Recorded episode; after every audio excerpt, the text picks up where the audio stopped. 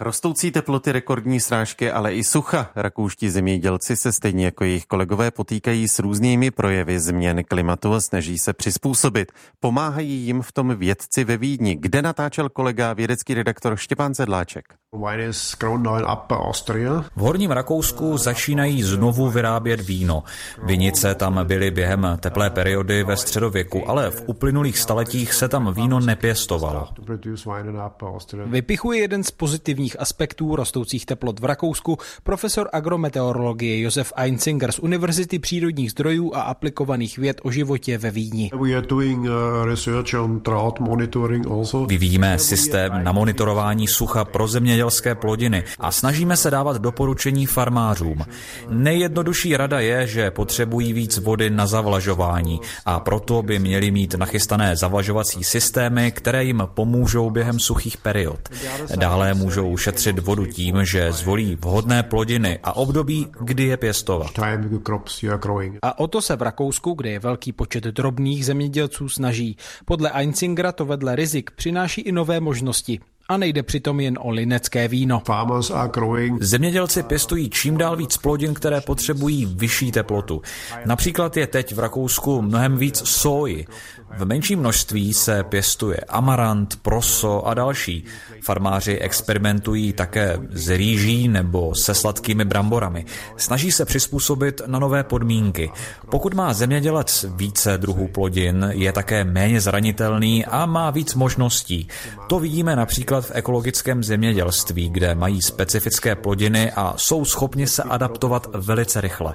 Navíc se jich pak tolik netýkají změny cen na globálním trhu. Badatelé z Univerzity Boku teď také chtějí pomoct předpověďmi, které jsou šité na míru daným plodinám.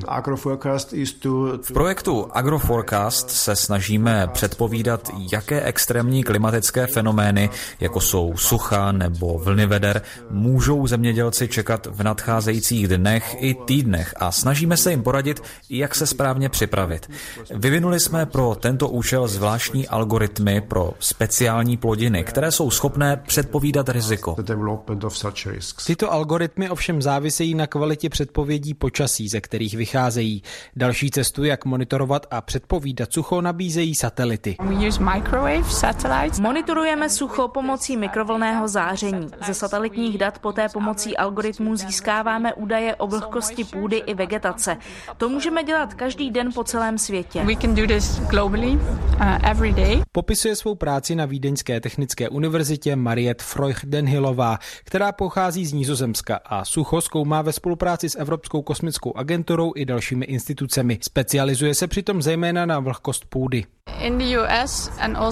V Evropě nebo Spojených státech je hodně firm, které využívají otevřených satelitních dat a nabízejí ukazatele vlhkosti, ale často jsou založené na optických datech a hodnocení barev vegetace. My dokážeme varovat před suchem o něco dřív. Vysvětluje Freudenhillová, která teď ve Vídni ve spolupráci se Světovou bankou vyvíjí monitoring sucha v Africe, kde v řadě odlehlých oblastí není hustá síť měřících stanic jako v Evropě. Cílem je vylepšit pojištění zemědělců proti suchu. V Senegalu jsme například zjistili, že obsah vody v půdě během července, což je důležitý měsíc pro klíčení, koreluje s velikostí konečné úrody. To znamená, že když v červenci bude v půdě méně vody, zemědělci budou mít v listopadu nižší výnosy. Takové odhady úrody už dnes díky datům ze satelitů můžeme dělat. Sucho vždy začíná nízkými srážkami a půdní vlhkostí a teprve později se projeví v zemědělství.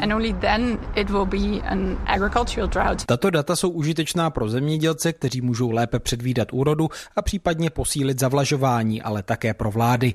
Satelitní data o suchu pak můžou být využita k dalším účelům. Podle Freudenhillové tak můžou být cená například pro sociální vědce, kteří se zabývají migrací a dalšími souvislostmi mezi společností a stavem životního prostředí. Další díl vědeckého dobrodružství o boji se suchem ve střední Evropě uslyšíte už zítra v 7.25. Štěpán Sedláček, Český rozhlas Plus.